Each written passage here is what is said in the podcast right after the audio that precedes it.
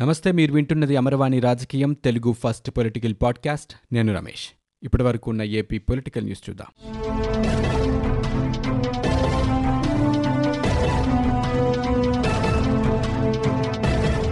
వెయ్యి శాతం పారదర్శకతతో ఈ వాచ్ యాప్ను రూపొందించినట్లు ఏపీ ఎన్నికల కమిషనర్ నిమ్మగడ్డ రమేష్ కుమార్ చెప్పారు. పంచాయతీ ఎన్నికల కోసం కొత్తగా రూపొందించిన ఈ వాచ్ యాప్ను ఆయన ఆవిష్కరించారు. ఈ యాప్పై హైకోర్టులో రాష్ట్ర ప్రభుత్వం పిటిషన్ దాఖలు చేయడంపై ఎస్సీసీ ఈరోజు స్పందించారు. రాష్ట్ర ప్రభుత్వం పిటిషన్ వేయకపోతే ఆశ్చర్యపడాలి తప్ప వేస్తే ఏముందని ఆయన వ్యాఖ్యానించారు. ఇక పంచాయతీ ఎన్నికల విషయంలో సుప్రీంకోర్టు స్పష్టమైన తీర్పు వెల్లడించిన తర్వాత కూడా ఇందులో ఎలాంటి వివాదాలకు చోటు లేదన్నారు. ఎలాంటి సందేహాలు ప్రశ్నలకు తావు లేకుండా యాప్ను రూపొందించినట్లు ఆయన చెప్పారు. ఇక సమావేశాలతో కాలం గడపకుండా పనికే ప్రాధాన్యతనిస్తానని చెప్పారు. తక్కువ మాట్లాడి ఎక్కువ పని చేస్తానని ఎస్సీసీ వెల్లడించారు. ఏపీలో రేషన్ డెలివరీ వాహనాలను బుధవారం ఉదయం ఎస్సీసీ రమేష్ కుమార్ తనిఖీ చేశారు. హైకోర్టు ఉత్తర్వుల మేరకు విజయవాడ ఎస్సీసీ కార్యాలయానికి ఈ వాహనాలను పౌర సరఫరాల శాఖ అధికారులు తీసుకొచ్చారు. ఇక వాహనాలపై ఉన్న రంగులను ఫోటోలను ఎస్సీసీ పరిశీలించారు. వాహనంలోని సదుపాయాలను కూడా అధికారులు ఎస్సీసీకి వివరించారు. ఇక పంచాయతీ ఎన్నికల నేపథ్యంలో రేషన్ అందించే వాహనాలపై రాజకీయ నేతల ఫోటోలు పార్టీ గుర్తులు ఉండకూడదని హైకోర్టు ఆదేశాలు జారీ చేసిన విషయం తెలిసిందే. ఏపీ ప్రభుత్వం గతంలో ఫిబ్రవరి ఒకటో తేదీ నుంచి ఇంటింటికి రేషన్ పంపిణీ చేయాలని నిర్ణయించింది. ఎన్నికల కోడ్ అమల్లో ఉన్నందున పంపిణీకి అనుమతి కోరుతూ ప్రభుత్వం హైకోర్టులో హౌస్ మోషన్ పిటిషన్ దాఖలు చేసింది. దీనిపై హైకోర్టు విచారణ చేపట్టింది. ఎన్నికల నిబంధనలకు లోబడే రేషన్ వాహనాల ద్వారా పంపిణీ కార్యక్రమం చేపట్టాలని హైకోర్టు ప్రభుత్వానికి సూచించింది. ఇక కార్యక్రమాల వివరాలతో ఎస్ఈసీని సంప్రదించాలని తెలిపింది. కేంద్ర హోంమంత్రి అమిత్ షాతో ఈరోజు తెలుగుదేశం పార్టీ ఎంపీలు భేటీ అయ్యారు. గల్లా జయదేవ్ కేసినేని నాని కనకమెండల రవీంద్ర కుమార్ ఆయన కలిశారు ఇక తర్వాత గల్లా జయదేవ్ కనకమెండల రవీంద్ర కుమార్ మీడియాతో మాట్లాడారు. ఏపీలో శాంతి భద్రతల అంశాన్ని అమిత్ షా దృష్టికి తీసుకువెళ్ళినట్లు గల్లా చెప్పారు.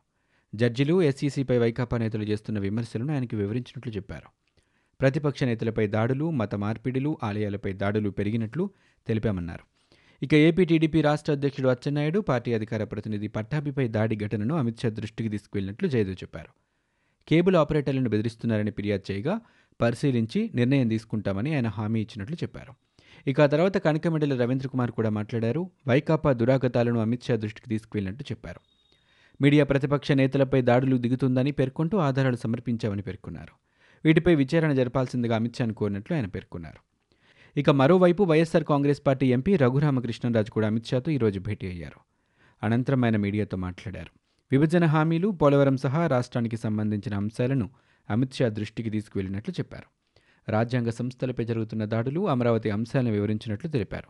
ఇక రాష్ట్రంలో దేవాలయాలపై దాడుల విషయంలో త్వరగా దర్యాప్తు చేయాలని కోరారు.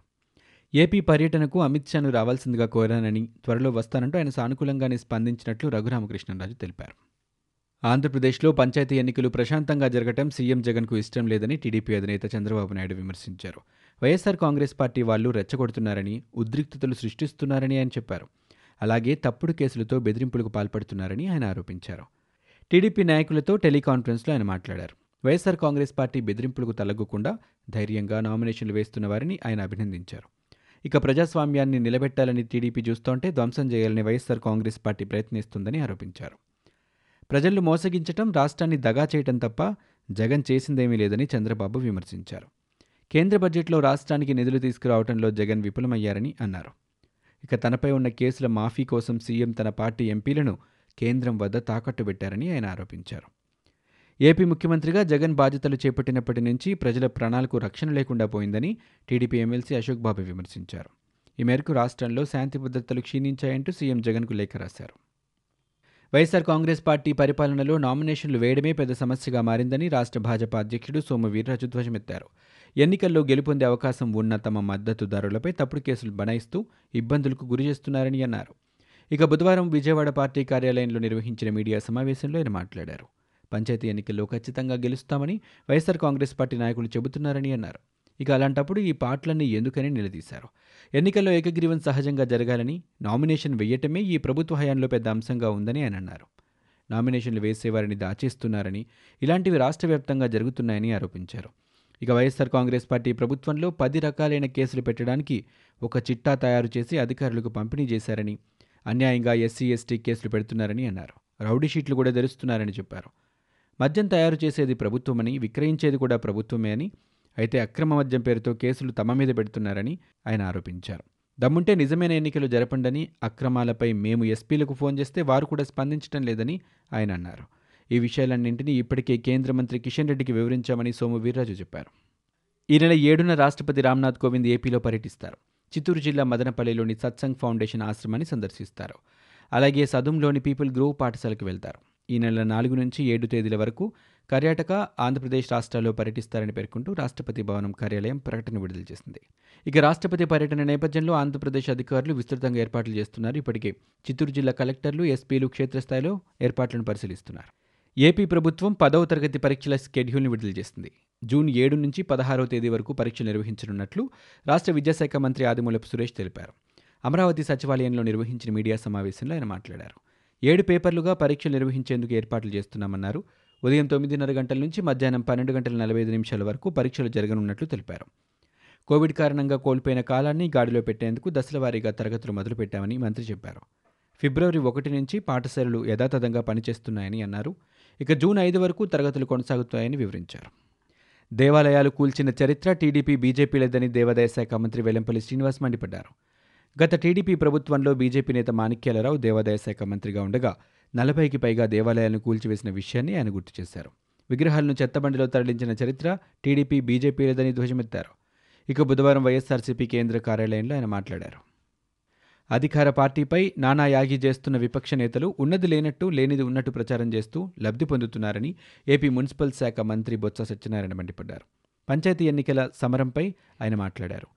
ఎన్నికల్లో ఎలాగూ ఓడిపోతామని తెలిసిన టీడీపీ నేతలు రోజుకొక పంచాయతీని తెరపైకి తెస్తున్నారని ధ్వజమెత్తారు. విజయనగరంలో డెబ్బై మూడు కోట్ల రూపాయలతో వంద పడకల ఆసుపత్రి నిర్మాణానికి కార్మిక బీమా సంస్థ ఈఎస్ఐ ఆమోదించినట్లు కార్మిక శాఖ మంత్రి సంతోష్ కుమార్ గంగ్వార్ తెలిపారు. వైఎస్ఆర్సీపీ పార్లమెంటరీ నేత విజయసాయిరెడ్డి రాజ్యసభలో అడిగిన ప్రశ్నకు మంత్రి ఈ మేరకు బుధవారం రాతపూర్వకంగా సమాధానమిచ్చారు. ఈ ఆసుపత్రిలో ప్రాథమిక వైద్య సేవలతో పాటు అవుట్ పేషెంట్ ఇన్ పేషెంట్లకు ప్రత్యేక వైద్య సదుపాయాలు కల్పించబోతున్నట్లు వెల్లడించారు. ప్రభుత్వ పాఠశాలల్లో మనబడి నాడు నేడు కార్యక్రమం రెండో విడతకు సిద్ధం కావాలని ఏపీ ముఖ్యమంత్రి జగన్మోహన్ రెడ్డి అధికారులను ఆదేశించారు. నాడు నేడు కార్యక్రమంతో పాటు గోరుముద్దపై క్యాంపు కార్యాలయంలో ఆయన సమీక్షా సమావేశం జరిపారు. నాడు నేడు మొదటి విడతలో ఎదురైన అనుభవాలను దృష్టిలో ఉంచుకుని మరింత సమర్థవంతంగా రెండో విడత ప్రారంభించాలని సీఎం జగన్ ఆదేశించారు. పనుల నాణ్యతలో ఎక్కడా రాజీ పడొద్దని అధికారులకు స్పష్టం చేశారు. ఇక ఏపీలో గడిచిన ఇరవై నాలుగు గంటల్లో ఇరవై ఐదు వేల నాలుగు వందల నలభై ఐదు కరోనా పరీక్షలు నిర్వహించారు. దీంట్లో తొంభై ఐదు కేసులు నిర్ధారణ అయ్యాయి విశాఖలో ఒకరు చనిపోయారు. ఈ మేరకు రాష్ట్ర వైద్య ఆరోగ్య శాఖ తాజాగా బులెటిన్ విడుదల చేసింది. దీంతో రాష్ట్రంలో ఇప్పటివరకు నమోదైన మొత్తం కేసుల సంఖ్య ఎనిమిది లక్షల ఎనభై ఎనిమిది వేల తొంభై తొమ్మిదికి చేరుకుంది. ఇక రాష్ట్ర వ్యాప్తంగా ఇప్పటివరకు ఏడు వేల నూట యాభై ఏడు మంది బాధితులు మృతి చెందారు. రాష్ట్రంలో ప్రస్తుతం పదకొండు వందల అరవై రెండు యాక్టివ్ కేసులున్నట్లు ఆరోగ్య శాఖ తెలిపింది. ఇవి ఇప్పటివరకు ఉన్న ఏపీ పొలిటికల్ న్యూస్. మీరు వింటున్నది అమరవాణి రాజకీయం తెలుగు ఫస్ట్ పొలిటికల్ పాడ్కాస్ట్. నేను Ramesh. For more details visit WWW dot Amarvani dot in we are also available on Google podcast Spotify iTunes and Apple podcast